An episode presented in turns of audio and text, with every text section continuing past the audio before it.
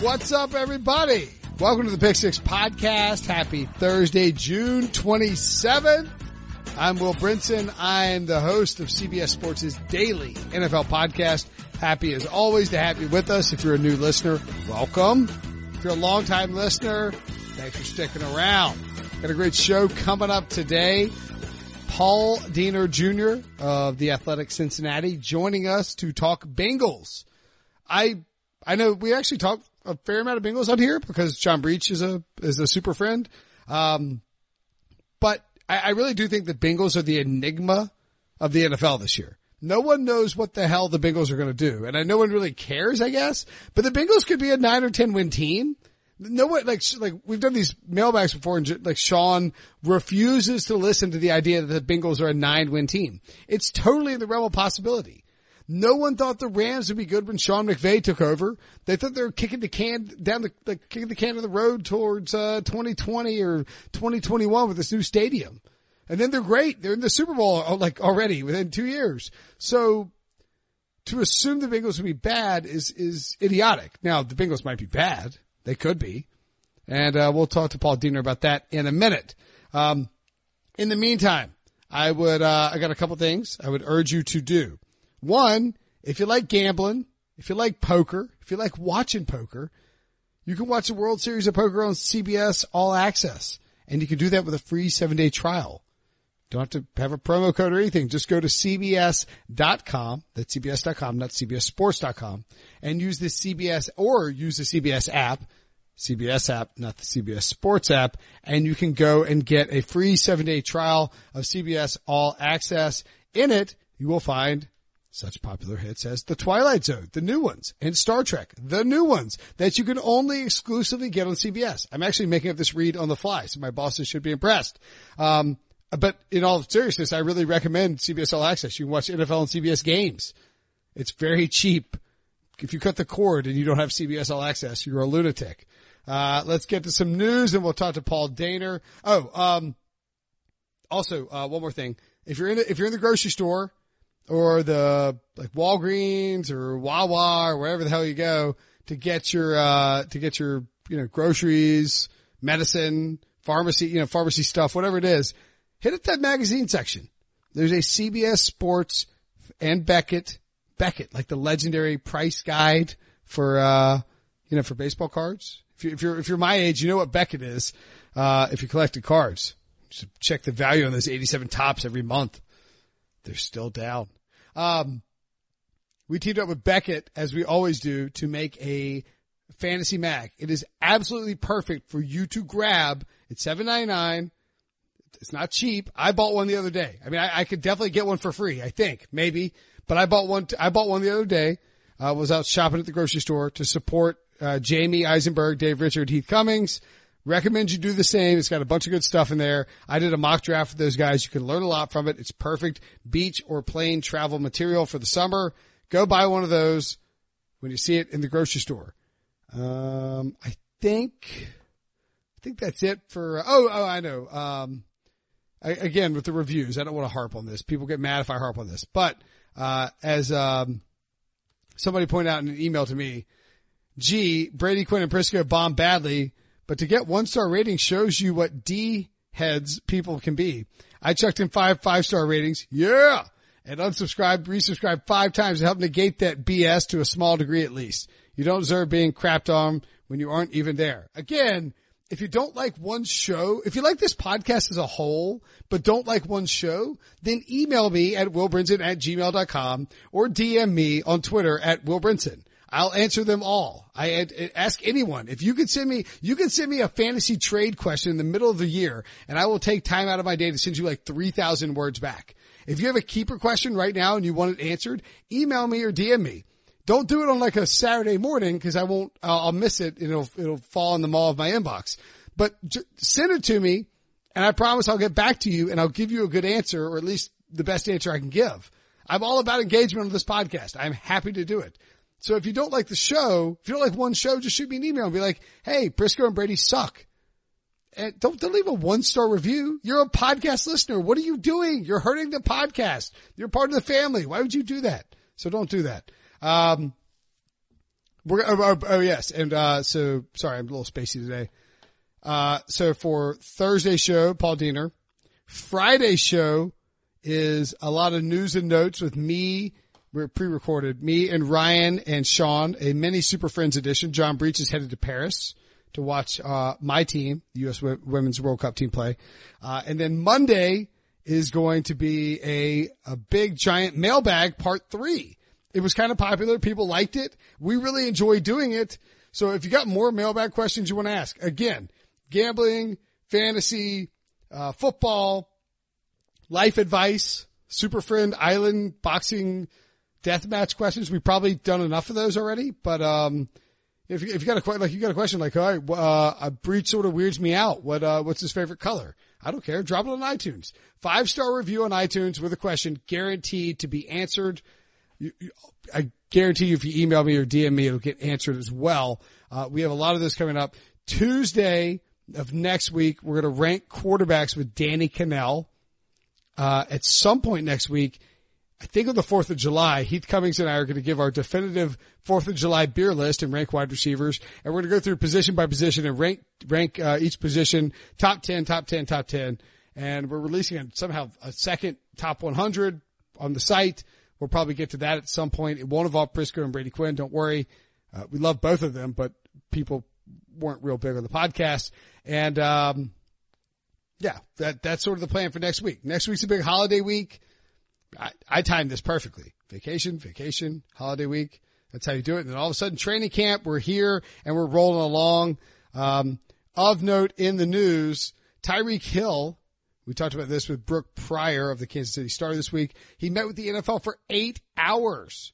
The NFL came to Kansas City and they met from 8.30 a.m. This is per, uh, Pro Football Talks Michael David Smith they met uh, Lisa Friel and her deputy Jennifer Gaffney started meeting with Tyreek Hill at 8:30 a.m. local time in Kansas City. I think that's Central Time, and then concluded at 4:30 p.m. Central Time. So basically, an eight-hour meeting. Having been in disciplinary meetings, you know, of course, as the one who is the narc doing the investigation, uh, excuse me, as the investigator, uh, checking into the, the poorly behaved. I, I feel even more confident in my stance on this. Tyreek Hill is going to be given two options. One, he can take a 10 game suspension and the NFL, like the NFL, the, the NFL will suspend him 10 games and he can try to appeal it. It will go poorly for him because of the audio tapes out there. Or two, he can take a six, six game suspension with and, and agree to waive his appeal and move along from the matter. Cause as, as Brooke pointed out, they're at this spot where the courts aren't going to solve this by the time week one rolls around.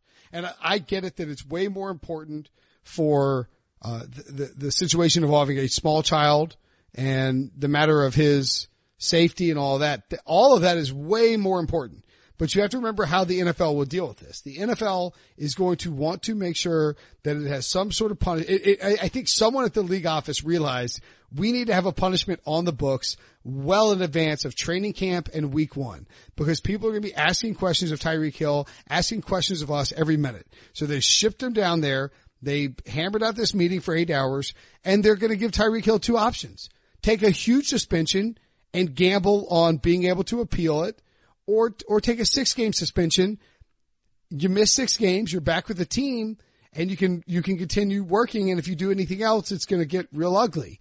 So I, I, don't know to tell you, like, I, I could be wrong. I'm wrong all the time. I think that's what's going to happen. I, I just don't think there is enough, there's enough evidence there where Tyreek Hill is not going to want to fight the NFL on this. The NFL isn't bound by any, you know, uh, court jurisdiction or anything like that. They can just do what they want. Tyreek Hill is not going to want to fight this in the Supreme Court. That will go, it's not like the Brady situation. And so in my mind, the NFL is probably going to offer him some sort of suspension with a waived appeal that's a little bit shorter than normal that, that will make Tyreek Hill feel like he sort of won, that will make the NFL look like it was aggressive enough and it didn't, it's not the Ray Rice two game suspension. I think that's where we're headed. I would be surprised if it went in a different direction. Um, another question. This is a good one. Um, we're going to answer this again. This is, these are good questions. Like this is a perfect question. Uh, love the podcast all the way from London. Listen every day on my way home from work and love it. I've also given it five stars on Apple Podcasts. Questions for all of you. What stadium city with a team is the best overall experience? Been to Tampa, New York, and Austin in the States for the holidays, but want the next trip to include an NFL game and want to know where to go. Fantastic question. I think that it really, uh, depends on what you want out of, uh, like, you know, like what do you want out of the trip, right? Um, because to me, I mean, good luck finding a spot that, that stinks. I, so I don't think you're going to find a bad spot to go. Um, you ever say like, like, but this is Joey Hansen. Um, I don't have Joey's, it was via email, so I don't have Joey's, uh, Twitter, but we, uh, you know, we're welcome to send, send suggestions to Pick Six Pod. Maybe we'll rank the best spots to go to. I mean, I think New Orleans, if, if I lived in London and I'd never been to, if I live, my wife's never been to New Orleans, I keep telling you, we, we gotta go to New Orleans. New Orleans is the best, most fun city on the planet. Now the Superdome isn't gonna blow you away with the experience. Um, it's an old crappy stadium, but New Orleans is the best city, maybe the best city, eh, Chicago's right there. I would say Chicago and New Orleans. Cause I think if you're coming from London, you want to see Americana. You don't want to, you know, I mean, Austin is a great spot to go to, of course. Uh, Tampa, eh, I could live without Tampa. I, I, I think New Orleans, I mean, I'm obviously biased towards Charlotte, but New Orleans and Chicago, I, think Kansas City would be up there because you want to go to Kansas City and try this ridiculous food that you can't get anywhere else. Uh, maybe Boston if you're into that sort of thing. There's a, there's a, every, every city where the NFL is, is, is pretty awesome. I mean, Los Angeles is, is pretty cool, right? Seattle would be very cool to go to. That's a really long haul from, from the UK, but Seattle would be fun to go to. San Francisco would be awesome. The downside of that, of course, is you've got to, you know, hike, like if you want to see San, San Francisco, you got to hike all the way out to Santa Clara for a game. Phoenix, eh, Phoenix is actually really fun. They got they have the best pizza somehow. Um, but I, I, you know, if you're not playing golf, I don't think I'd do Phoenix. Trying to run through all the divisions. Denver, I, I, I would say Denver is right up there, right? Because you can land in Denver, you can see the mountains, you can see like a geography that you would never see in the UK. Uh, you could, you know, you could do whatever is going to happen. I'm going to Denver. I'm in Denver right now, actually. Uh, well, I mean, I'm leaving for Denver this afternoon for some people. Um, I would say that, uh, Denver is definitely up there. Check out a Broncos game. Incredible atmosphere. It's hard to go wrong, man. Wouldn't go to Oakland. Not right now. Might be a little down. Uh, so anyway, tweet us your, uh, tweet us your answers and we'll, we'll check in on that in the next mailbag to find out where people think is the, uh, the best place, the best experience to go check out an NFL game. Minnesota was awesome. I thought Minnesota was fantastic. I think I thought Atlanta was fantastic for the Super Bowl recently. Just thinking of two cities. I, I would say New Orleans, Chicago, and Denver are my top three. Just kind of walking through that out loud. I think I think those are the best spots. Uh, I'm sort of rambling here. That's fine. Uh, one uh, my buddy Adam Gold, who I appear on the radio with in Raleigh uh, frequently. He's actually been on this podcast. You may have heard him talking uh, talking some football. Great dude. Listens to the podcast while he's, uh, while he's doing work around his farm in North Raleigh, horse farm. And, uh, he asked me the other day while we were on the air, what is your favorite song of all time? It's another good question. And I've, I've been thinking about it for like 48 hours and I, I'm having trouble, um, I was having trouble, I'm having horrible trouble narrowing it down. I was blasting a bunch of talking heads before listening to this podcast. I would say that if I had to pick a favorite song of all time, and this sort of has me thinking about how we could rework the intro music for this podcast. I would definitely get something that sounded similar to a song from Stop Making Sense. If you've never seen Stop Making Sense, cut this podcast off as long as you're not driving a car and go listen, go watch it and listen to it. The DVD's unbelievable. They build up the set as it's going along.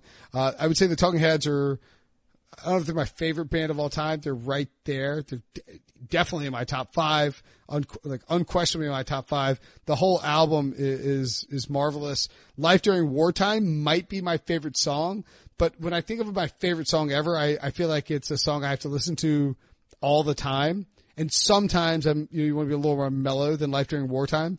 Cross-eyed and painless, same thing. Uh, making Flippy Floppy is right up there.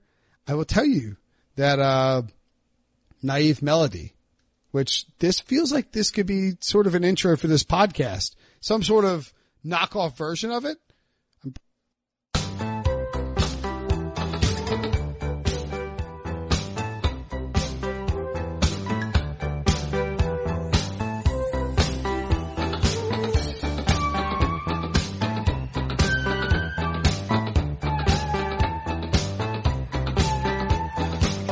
Listen to that at the beginning of this podcast. I would be down for that. So let's uh, let's create that as the new uh, theme music, some sort of knockoff of that. Uh, also accepting alternative possible songs. Robert Palmer sneaking Sally through the alley. We're not gonna play each one of these. I would get fired for that. Uh, Caravan by Van Morrison, the live version, of course, from uh, the Last Waltz. Also from the Last Waltz, Ophelia by the band, and um, like 12 different songs from Van Morrison's live in San Francisco. Of course, uh, there are a lot of songs that Widespread Panic and Phish play that I'm also into, but from a classic rock, best song ever standpoint, those are right up there. There's a ton of Steely Dan songs I'd be into.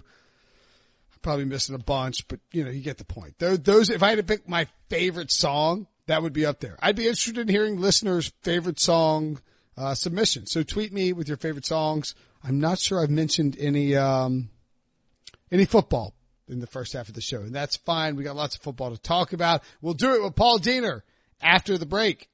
The perfect combination of versatile athleisure and training apparel has arrived. Thanks to the visionary minds of New Balance, Clutch Athletics, and Rich Paul, the designs reflect the heart of the athlete and the spirit of the community.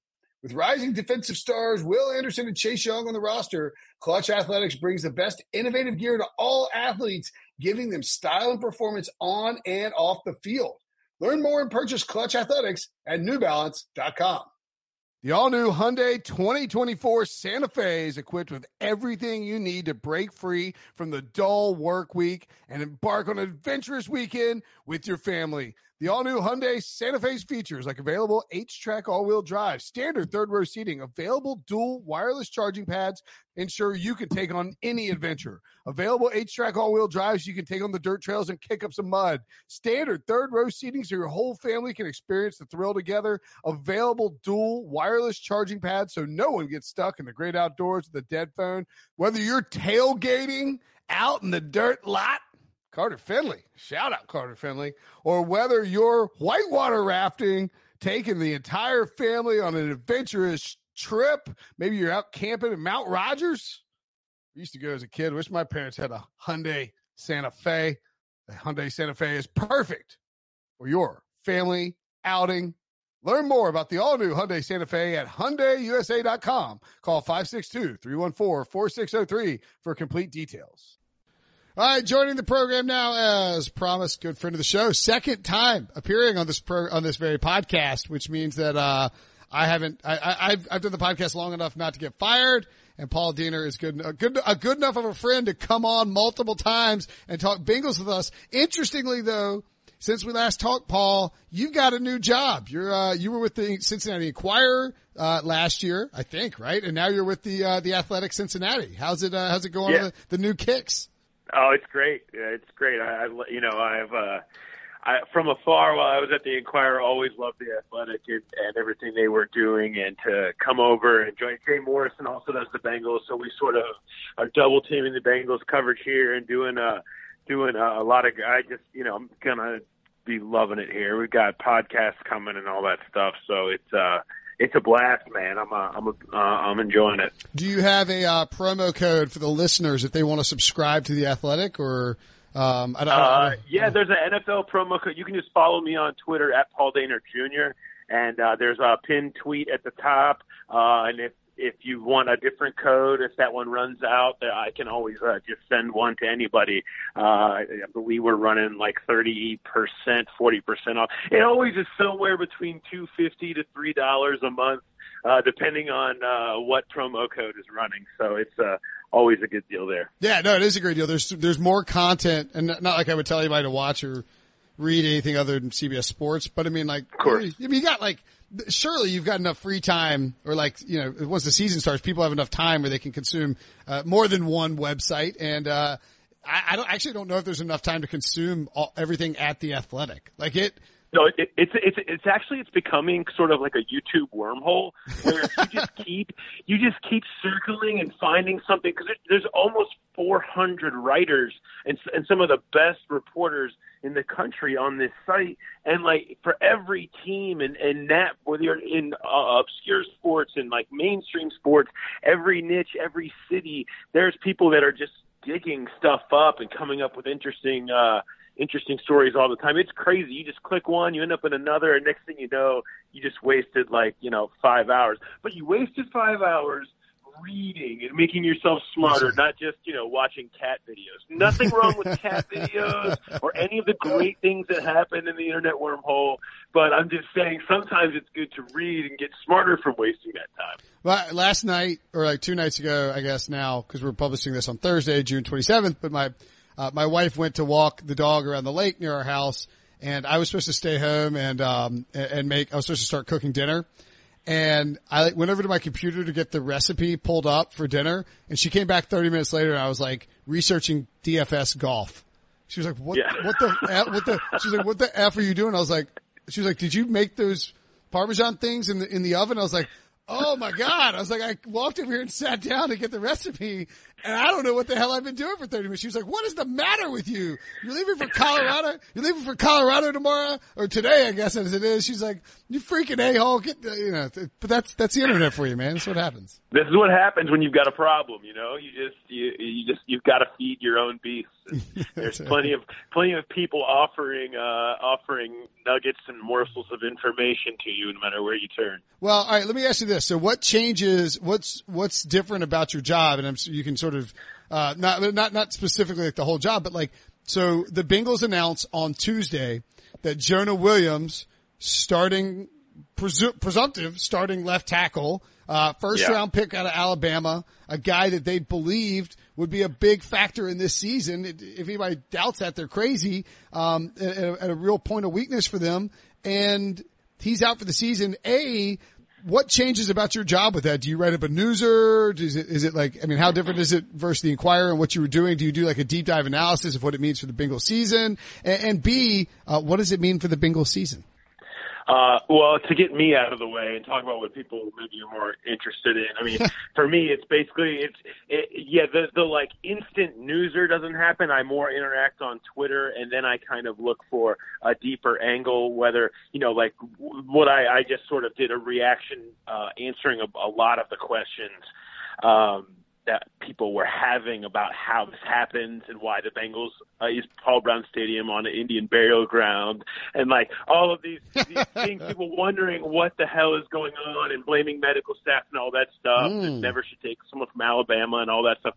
So I, I sort of with that, and and now I'm, I'm doing sort of I think the athletic sweet spot is sort of the second wave real information deep dive, you know, in what really did happen that comes out on the second wave. That's kind of what we focus on, and that's sort of where I'm at with it now. As far as the Bengals, I mean, it's it's awful. It's it's it's they didn't do a lot in the off season as they normally don't. They're not going to be active in free agency. Their big change to make things different this year obviously came with the coaching staff and the massive overhaul there you know they're they're not a free agent team, so their biggest thing was they want to be like whether the Rams or you know the Shanahan system, running everything based off of this play action offense, you know, and and all of, but that's where it starts, right? right. Joe Mixon and and running the ball and play action, and they said we could really do something special here. We get we got Jonah Williams You put him at left tackle. You move Cor- all 340 pounds of Cordy Glenn inside the guard, turn him into an inside mauler. Billy Price is in his second season as a first round pick. You you you still aren't great on the right side of the line, but you actually significantly improved at guard uh, by bringing in uh, John Miller, who's sort of a run of the mill, just a guy at right guard. But they all previously had a complete disaster at right guard with Alex Redmond. So you've upgraded. You you felt like you honestly upgraded Bobby Hart's back at right tackle. He's the same, and that's. I, I love, I love, I love, I love just how mad Bobby Hart makes Bengals fans. Like nothing makes Dude, Bengals fans more mad nothing. than Bobby Hart. And by the way, I um I told you before the podcast I was going to try and get uh John Breech, our mutual friend, my colleague right now, um on on, and he said uh I said, "Hey man, can you pop on with Dino?" He's like, "I can't tell you how upset I am that I'm going to have to turn down this invite. I'm literally in line to board a flight. He's going to Paris to watch the the, the World Cup. So good for Breech. Oh, uh, I know, rich. Uh, me whining about every Bengals first round pick ever getting injured and Dieter talking up the ledge would have been fun. And I'm like, well, that wasn't going to happen. Yeah. no, no, yeah, no. I honestly actually think if you ever really want to have a good time, and if you have any following on Twitter, just find, just actually just pop into my mentions and just start mentioning how bad the Bobby Hart deal was to everybody that's replied to any of my tweets, and you will just see just the the you know the ugly corners of the of the Bengals internet will just arrive and all start tweeting awful, you know, office gifts at you and stuff. It's pretty, it's fairly hysterical. Uh, but no, but to, to kind of play that out, you, even with Bobby Hart coming back, um, you had you could definitely make an argument that four of your five offensive line positions were going to be better than yeah. last year. That's something, considering that Joe Mixon did lead the AFC in rushing yards last year. And so when you when you when you saw that, that was the and all that was it was sure it's Billy Price in his second year and actually healthy this time, but it's mostly the ripple effect of Jonah Williams' arrival because he was going to be the the badass lockdown left tackle that you needed, and that's how he came billed. That's what he was at Alabama, and that's they were counting on. And Cordy Glenn turning into, uh, you know, some sort of revitalized career. And you know like you like you see a lot of times when you kick left tackles inside they can be really dominant guards really quick. I think they felt like that's what they had. Right. and now you don't. Now you have cordy glenn going back out to left tackle. Where he he took a step back last year at yep. left tackle. He did people don't talk enough about that. He did not play really well.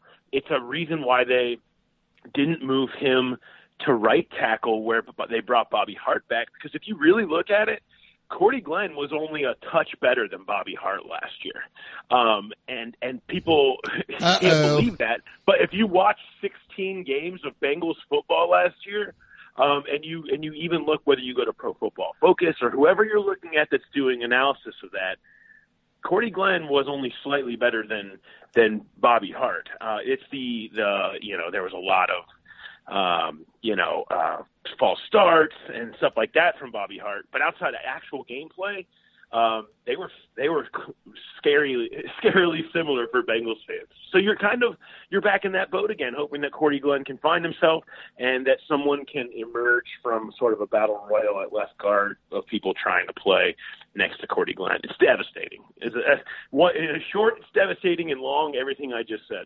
Yeah, no, I mean, I, I, I think that's a great way to put it. And by the way, um, I was going to ask you about Joe Mixon because mainly, um, you know, look, I've got the post right here where I wrote about it, and I don't, I don't think we got, I don't have your, I don't know if I got an actual prediction from you, and June 20th, 2018. So basically a full year between your, your appearances on here. Thanks for, thanks yes. for, thanks for putting up with it. But you, the title I wrote, why Joe Mixon can be set up for a special season behind Bengals offensive line. The offensive line wasn't even good, but you were spot on. Joe Mixon had 1464 yards from scrimmage, averaged 4.9 yards per attempt and rushed for almost 1200 yards. You, you crushed the Joe Mixon call.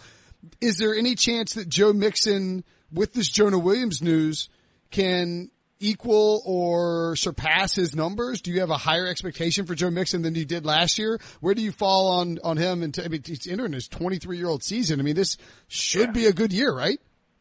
No, I think, I think Joe Mixon is going to play at his peak level this year, mm. but that doesn't mean that his numbers are going to be better for Mm. cause, well, so the, the the line being the same to me doesn't change from his production last year. I think the offensive system will be better. It's clearly going to be more geared towards running the ball and and and everything should be more effective in that matter. But I do think that there is look, Zac Taylor just came from Los Angeles where they watched Todd Gurley get run into the ground. Yep. And then they want to make sure that Joe Mixon is fresh over the course of a season. And I will argue that Giovani Bernard was one of the most criminally underused assets in the NFL last year. And they, they, they had found no way to get him involved. They never really gave him a chance to do what he does really well. He's people don't pay enough attention. You know, it's he, over the course of guys' careers, there's only a select few that have had any season where they average four yards a carry and average nine yards per reception as a, as a running back. Giovani Bernard has done that three times, Yeah. and he can he, he the he has still got plenty in the tank because he hasn't been used a ton, and they know that, and I think they feel like he's a real asset to them that can be insert your guy here, Sproles, any of these types of guys that are these that are these sort of maybe more scat backs in certain situations. They want to use him more. Um, they like some of the guys they drafted, Trayveon Williams out of Texas A&M. Um, you know that they feel like can come in in that third running back role too. So uh, to me, you'll see maybe less of Joe Mixon, but just as efficient, if not more, because of you know just the way they want to use more of their backs and not try to make Joe Mixon the quote unquote bell cow, which what they literally called him that last year, which was the kind of the part of my prediction on why it would turn out that way. I think there's going to be more shared, but I also think that you know there it it should be pretty solid because they're you know they're gonna they're gonna be dedicated to to making him a star too. He'll he'll catch more passes. I do think that. And, and they just don't have like you, you mentioned they like they might like Trayveon Williams and they might want to use you know Giovani more, but I mean there's only so many touches you can take away. Giovani had like even if you give him 110 carries and I don't know, I mean like uh, you know 60 targets. Like that's not eating away at Joe Mixon's the entirety of of uh, of of Joe Mixon's like production. Like he's still going to have production. What like generally speaking though, what the hell is this offense going to look like? Like what do we? Exp- I know you mentioned the, the the Rams. What do we expect from Zac Taylor? Because I think you know, I know, I know we know where he came from. But but the Bengals the Bengals might be the biggest enigma in football just because nobody really knows what Zac Taylor is going to do because we don't have a history of seeing what he's done. Yeah, no, and certainly for those that never pay attention to him unless something like this happens, which is the vast majority. Of That's right. That's right. Which which I totally understand. The, the thing, the, here's what we do know about Zac Taylor, and and you know, I I spent a lot of time talking to him about offense and philosophy and his background and stuff and it's it is based in the Rams. I mean, what the Rams were doing is going to be the foundation for what you're going to see here. Now, whether that's running the 95% of the time three wide single back stuff that you saw the Rams doing, I think that's dependent on personnel. I think you could see the Bengals run a ton of I would call it sort of like a big three wides, where instead of John Ross as the third wide receiver, Tyler Eifert would be the third wide receiver, right. and it gives you a little bit more options. Obviously, he's incredible in the passing game, but it gives you more options to be a little bit more powerful if you did want to run out of that, which they're all about looking the same every single snap and not knowing and you not knowing what they're doing. So that's that's the basis of it. It's pre-snap stuff. It's disguises. It's all those jet sweeps, uh, motion things that you've seen all the all the raids uh, across the league. But at the, at its core, at its core, what Zac Taylor is going to be is going to be about running the ball and that deep play action, which is just the core of the, the Shanahan system um, that you've seen uh, Kyle running in San Francisco to so much uh, success and it's a big reason why they drafted Drew Sample in the second round because he came out as the best run blocking tight end in this draft and also a guy that they think can play pretty well actually in the passing game. And I am not I want to make sure before I even say this statement that I'm not saying that Drew Sample is going to be this, but I'm saying that this is the model for where they think he can be is the Shanahan system and what George Kittle came out as when he came out of San Francisco. He was a run blocking, big physical type of tight end who could be schemed open and play really well in the passing game. George Kittle faster than Drew Sample. However, that's the idea is if you have that as the threat of being a run blocking tight end, you can scheme these guys that have some athletic ability wide open and have huge seasons. So that is sort of the basis because they saw that as a blind spot where they can't do play action and running the ball properly without that. So that is what this, this system is going to be all about. You're not going to ask Andy Dalton to drop back and throw it 600 times a season. That's how you lose. That's happened here over and over again. but Andy Dalton, when given a running game and people using him properly and not trying to make him carry the team, but make him carry his own part, has had great seasons and can prove it can win you a whole lot of games. This is a guy who's been in the playoffs five times. So, you know, I think that's how they view it, and that's why they believed in Dalton. And I think that's kind of the core of what of what Zac Taylor wants this offense to look like. Hmm. Interesting. So that sounds good. Um, is it going to happen? I don't know. Yeah, that's just it. You also have a guy who's never called plays outside of uh, half an intramural in in Miami. You have an offensive coordinator under him, Brian Callahan, who I, you know I actually think those two are one of the best things that this franchise has going for it. But he's 34, and he's just his first time as an offensive coordinator. You you have on the defensive side Lou Anarumo, who has never called plays outside of go ahead and say it, the half interim year with the Miami Dolphins, which is sort of a common theme here because the offensive line coach is Jim Turner, very well known for his year is half year with the Miami Dolphins in 2015 um, with wait, all wait, the wait, wait, and wait, all that stuff. That's the offensive line coach now this year? The Bullygate That guy? is correct. Bullygate guy, yeah, who then Did went they- to Texas A&M. He's been at Texas A&M the previous three years, um, where he had a brief dust up when he first got there for these ridiculous slides uh, that showed up in like a Oh, yeah, Oh. yeah, yeah, yeah, yeah. yeah. did they hire- did they- did they embroiled in that? They didn't uh, hire, um, years. they didn't hire, uh, Hurricane or stripper cocaine gate guy, did they? I believe there's no stripper cocaine gate guy on staff here uh, yet. Yet, I'm sure that This is actually this is line. actually a really interesting coaching staff because they have James Casey at tight end, um, Alex Van Pelt at quarterback. I mean, I know that he got Yeah. fired from Green Bay, but I mean, he was Aaron Rodgers' guy. Um, Yeah. This is it's an interesting. There's just I, I don't know. It's just a hard. It's hard to get. A, it's hard to get a grasp on this on this coaching staff and whether and, and, and, like I don't know if it's hard for you to step back from your job and to I mean you know like you're, you're working with these guys every day. It's easier to be like, all right, these guys are pretty smart because most almost every NFL almost every NFL coach is is smart in some way, right? Like you're not going to meet a guy who's just a complete idiot most of the time. most of the time. Correct. Yeah. Although you, you, I mean, even like, but even like people are like Marvin Lewis is a clown, and you're like, well, you could say Marvin Lewis is a clown, but he did, you know, raise the Bengals from the dead and go to the playoffs a bunch, and I mean, Right. you know what I mean? No, Like- I'm not. I'm not saying. I'm not saying that. I, I'm not. I'm not saying that Marvin Lewis is a clown or an idiot or anything of that I know you're not. of that respect. No, no, no. Yeah. Um, yeah, but I mean, so do you like? Do you think that this is a functional offense to operate, or is this a situation where we get into it and it's so? All right, well, I mean, these guys are in over their head, and No, I don't. I think it's. I think it's. It's meant to be easy on the players. I think they have the personnel to do it.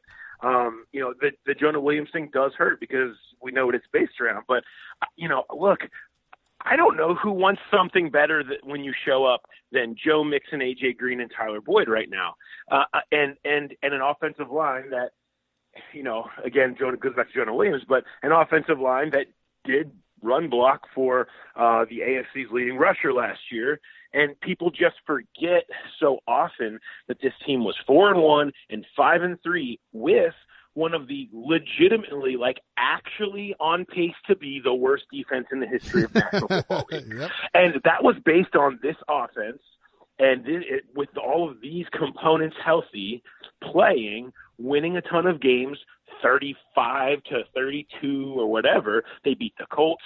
They beat Atlanta in Atlanta. Uh, they had the Steelers beat at home uh, until an absolutely disastrous uh, uh, final series by their defense, where Andy Dalton drove the length of the field in Week Six, what would have made them five and one, scored a touchdown with a minute left, and the defense could not hold them. Ran a cover zero defense uh, with Chris Boswell on the edge of his field goal range, only for Antonio Brown to sneak out and run untouched 40 yards for a touchdown. Teryl Austin got fired. Okay, so so that was what was happening on the defensive side of the ball last year. So to, the components, to me, when you look at that, because after that, AJ Green went down for the year, Andy Dalton went down for the year. Uh, they they're they're off. They had five of their top six tight ends. That includes dudes that were on the street. All went out for the year. I mean, they had they were completely beset by injuries um, unlike anything I've ever seen. I mean, the guys, it was completely. But the end of the year last year, it was I didn't even recognize what was happening out there. You had Jeff Driskel and some dude named Matt Lengel at tight end, and Cody Core was playing receiver, and I, and they had you know all these dudes on the offensive line. It, it was I don't, I don't, I don't really know what we're supposed to make of that. We're not. I, to me, we're certainly not supposed to judge this offense and these players on those last eight games. Right. I'm not. I'm not going to. I'm not going to hold Andy Dalton and AJ Green to the Jeff Driskel, Cody Core level. I mean, that's just that's not fair. So I look at the team and the offense. We were speaking on the offense, and I look at four and one and five and three and scoring a ton of points. And now you bring in for the first time in their career an actual offensive head coach um, and a young offensive system and a lot of new fresh energy in the building. And and I think that you can see how it could work. Does that mean it's going to work? I don't know. Zac Taylor hasn't done anything for me to know that on game day he's not going to collapse into a, a, a puddle of his own urine. Maybe he'll be great.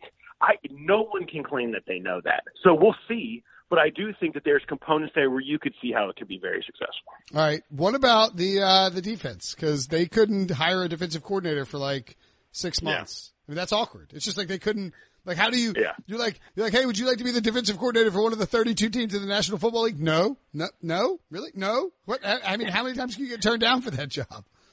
Yeah, well, it's it it turned into uh, you know it was classic Bengals where it, well, it allowed the uh, the rest of the league, the national media, to point and laugh, mm. and you know they had the young head coach who they all everybody made fun of him for hiring Sean McVay's friend, and it was just it was it was classic to fit right into every every national narrative. In truth, and it's kind of interesting when you really think about it. And I'm not, you know, it, they Zac Taylor sort of said, I actually thought it was great because I, I wasn't in like a huge rush, and I could really take my time because there was nobody else that I was worried that someone was I had to hurry up and hire to steal in front of me. So we took our mm. time. We went through uh, different cans. They actually offered to. There were only a couple turn downs, but they were Dennis Allen, uh, who they tried to pull from New Orleans. Who, good luck.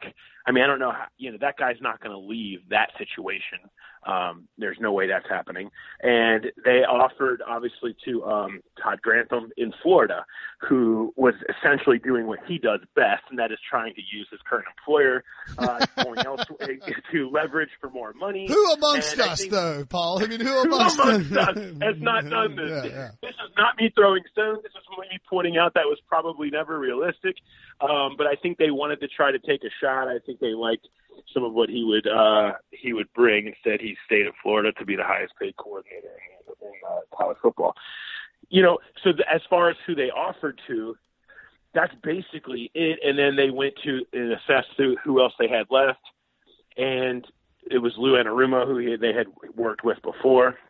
You know, we'll see. I only say this uh, in in slight defense of expectations. You know, maybe they'll be bad. They might, but they really would have a hard time being worse yeah. than last year. Like that defense was so unbelievably awful that I mean, how could it even be that much worse? It seems almost uh almost impossible for that to be the case. You can be bad and still be improved around here. Yeah, 30th in points allowed. Um, that has to be the lowest in Marvin Lewis's entire tenure as a head coach or defensive coordinator, right? I mean, and uh, yeah, I mean to the point that Marvin had to fire his DC and take over as coordinator in the midstream of the season, something that he had not done except for one game in his entire 16 years in Cincinnati. Jeez. I mean, it's, it's clearly he never thought that that was a good idea for something that he would have to do. That Right. you know how much backed into a corner you have to be have to feel that after 16 years you're like, uh, I guess I got to do this thing I've never wanted to do, even though I'm like supposed to be known as a defensive guru. How much- That's how bad it was. How much do you think it was like? Like, do you think Paul Guenther leaving was that big a deal? I mean, he's lost, he lost Mike Zimmer before he's lost Paul Guenther. I mean, sometimes there's a, sometimes there's just a brain drain there. Do you think it was that or is it like, or just Well, Marvin? yeah, I think I think Teryl Austin coming in was too much of a changeover uh, than this these players were ready for. They were lost, confused, doing things they hadn't done. A roster had been built under the Zimmer Guenther system, which is the same and one that they devised Yeah. together about you know 10, 15 years ago. It's it's hard press man cover corners. Uh, it's the double A gaps. It's it's it's these edge rushers and and all this. That that's what it was built for. I mean, Zimmer- came in. Zimmer was, was- doing different stuff. wasn't Zimmer furious that Paul Guenther wouldn't leave to come be his DC Yeah. in Minnesota? Yeah, yeah. Paul Guenther was going to be his guy. He was going to go, and Doug Gunther was going to go with him. But you know, Guenther got the chance to stay at, in Cincinnati and and stay there, and it was, you know, and and, and for the most part, it, you know, it worked out fairly well. Paul did a pretty good job there. Um, Paul, it- it- Paul, honestly- Paul was under the impression that Marvin Lewis would some, at some point leave and he would might have a shot at Yeah. the head coaching job and then he bolted. Well, he knew that was his best shot. Yeah. He knew with Zimmer and Jensen leaving that, and, and Hue Jackson leaving as well, you, you had a chance to be a head coach more so here than anywhere else. Um, and so I think that was probably part of his thinking, and I'm sure there was a lot of money involved, and who knows what all goes into those decisions. But, But- but- it's weird. Like Teryl Austin hire by Marvin Lewis, I would argue is what got him fired. Interesting. That's what because the one thing that Marvin Lewis could do that you couldn't argue in his entire second half of his tenure here was hire some coaches. Yeah. He was as well connected as anybody. He he he did. I mean, you, you all the people I just mentioned: Vance Joseph, Hue Jackson, uh, Mike Zimmer, Jay Gruden. All these guys he hired and immediately became head coaches very soon after because he was so connected within the league. Well, recently his coordinator hires were absolute undeniable bombs. Yep. Ken Zampese taking over in 2016 set this franchise back a couple of years and he was basically there was as far as I know he was basically told we don't think you should do this he wanted to do it anyway he ended up having to fire him 3 games 2 games into his second season Yep. the first time a coordinator had ever been fired mid-season in Cincinnati Bengals franchise history that's Wow. 50 plus years the next year, the same thing happens. He hires Teryl Austin and has to fire him eight games into his first season for the second time a coordinator has been fired mid-season in Cincinnati Bengals history. So you end up now, your last, the one thing that you were supposed to be able to do well, one thing that was your calling card, you have now massively flubbed up two straight times to the demise of losing your fan base and everything else that happened here in Cincinnati. So to me, that is as much what happened here with Marvin as anything else.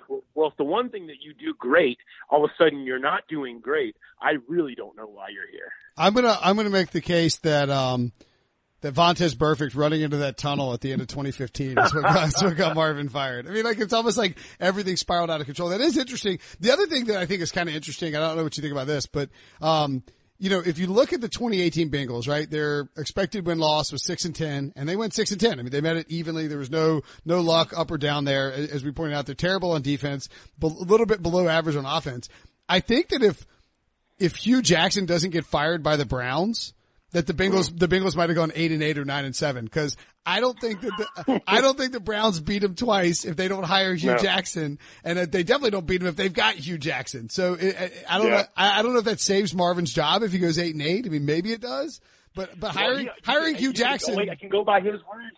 Actually, when he was doing AAF uh, broadcast work here uh, this past off season, he actually said during a game that he was talking about a player that reminded him of Baker Mayfield and said, "I I shouldn't talk. That guy got me fired." I think he really feels like losing to the Browns twice was part was a huge reason. I mean, what how, how differently did the Bengals feel if they're actually playing? They're sort of in the playoffs talk with that bad roster at the end of the year, uh, going eight and eight. He might you could you could have sold that to uh to Mike Brown to keep Marvin around at that point. They went one and six after they hired Hue Jackson. He's, Hue Jackson's just a, a modern miracle of losing. It's incredible. Yeah, um, I know. Everybody wants to blame Hue Jackson. Do I bring up Jeff Driskel to Cody Core again? Do we need to do no, that? No, no, I know, I know. It's not Hue Jackson's fault. Um, all right, uh, the Bengals over. We'll get you out of here on this. The Bengals over under win total. I think is six. Isn't that what we said on our podcast before? What do you think? Is that um? They're by the way, they're like 185 to one to win the Super Bowl, which is actually not a terrible value. I actually think because I'm I'm crazy like this. I love value like that. Yeah. Why not? I'm all about flyers, and when you have so many unknowns with a team, why wouldn't you take a chance? The, the people are now again. I'm not saying this is what they are, but I'm just saying by for comparison, when you're thinking of value and something to throw a flyer on, how about you know, when Jeff Fisher left, and I've been told by many people that Marvin Lewis is the AFC's Jeff Fisher. Mm. I mean, when Jeff Fisher left LA and Sean McVay came in, the, the Rams were a joke. They'd still move. Who's this young kid, right?